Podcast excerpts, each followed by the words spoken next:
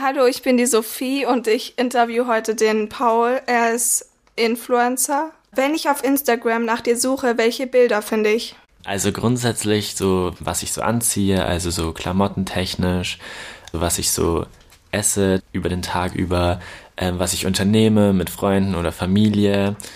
Und meistens ist es eher so, dass mein Content-Inhalt, also die Bilder, die ich sozusagen poste, die Sachen sind, die mich sozusagen inspirieren, also die ich über den Tag zum Beispiel sehe oder die ich halt fotografiert habe.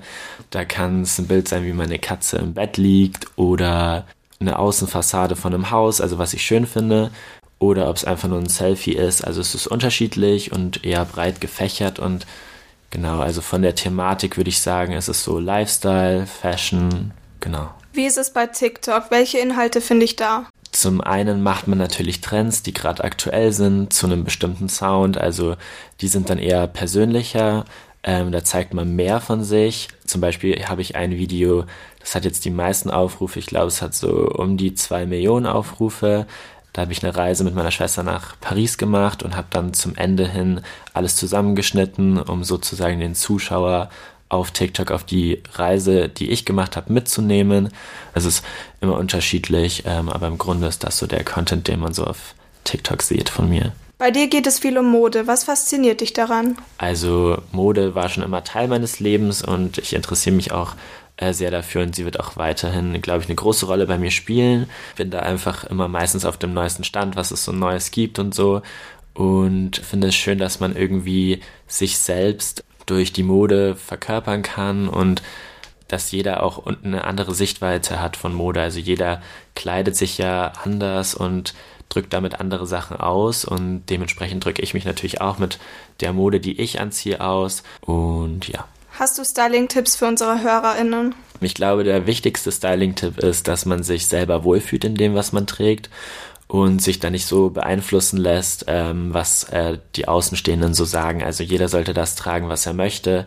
Ich zum Beispiel kaufe auch Hosen, die mir gefallen und die sind aus der Frauenabteilung. Also ich sehe das da ganz neutral.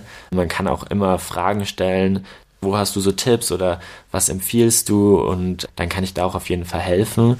Aber prinzipiell glaube ich, man muss sich auf jeden Fall wohlfühlen in dem, was man trägt. Bei Instagram oder TikTok machen die Menschen auch viel Werbung. Sie stellen Produkte vor. Machst du sowas auch? Ja, durchaus. Ich versuche aber immer Werbung, die entweder bezahlt ist oder unbezahlt ist, relativ gering zu halten, da ich finde, dass zu viel Werbung auch nicht gut ist. Also ich würde jetzt nie und habe bis jetzt auch noch nie Produkte beworben, die ich sozusagen selber nicht gut finde. Also ich muss die Marke und das Produkt schon gut finden, bevor ich sozusagen das anderen empfehle. Kam auch bis jetzt eigentlich immer relativ gut an.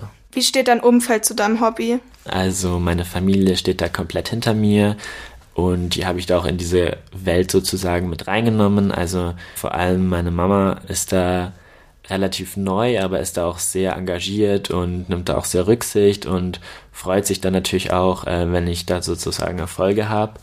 Bei meinen Geschwistern ist das gar kein Problem, weil wir diese Generation sind. Die sind zwar ein bisschen älter als ich, aber trotzdem das Video oder Fotomaterial, wo ich ja selber nicht filme, aber drauf bin, muss ja auch jemand machen und das machen dann meistens meine Geschwister oder unter anderem auch ein paar Freunde. Im Grunde sind meine Freunde eigentlich alle sehr positiv.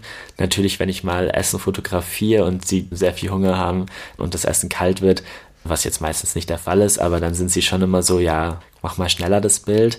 Ähm, aber eigentlich freuen sich da alle für mich, wenn es gut läuft und ja, finden das eigentlich ganz cool. Fehlt dir dann die Zeit mit deinen Freunden anhand, dass du Videos den ganzen Tag über produzierst? Tatsächlich gar nicht so. Also wenn ich mich zum Beispiel mit Freunden treffe, um jetzt irgendwie einkaufen mit ihnen zu gehen in die Stadt oder einen Kaffee trinken gehe, dann ist es eher so, dass ich sozusagen das, was wir machen oder unternehmen, aufnehme, dann als Video oder als Fotomaterial und das dann super als Bildmaterial nutzen kann, was ich online stelle.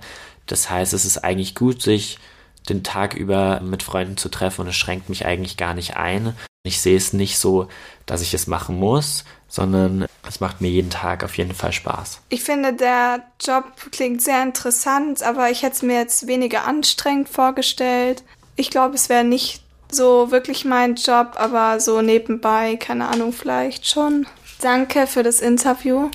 Sehr gerne. Ich habe mich gefreut, dass ich da sein durfte und hoffe, es hat euch allen gefallen. Tschüss. Ciao.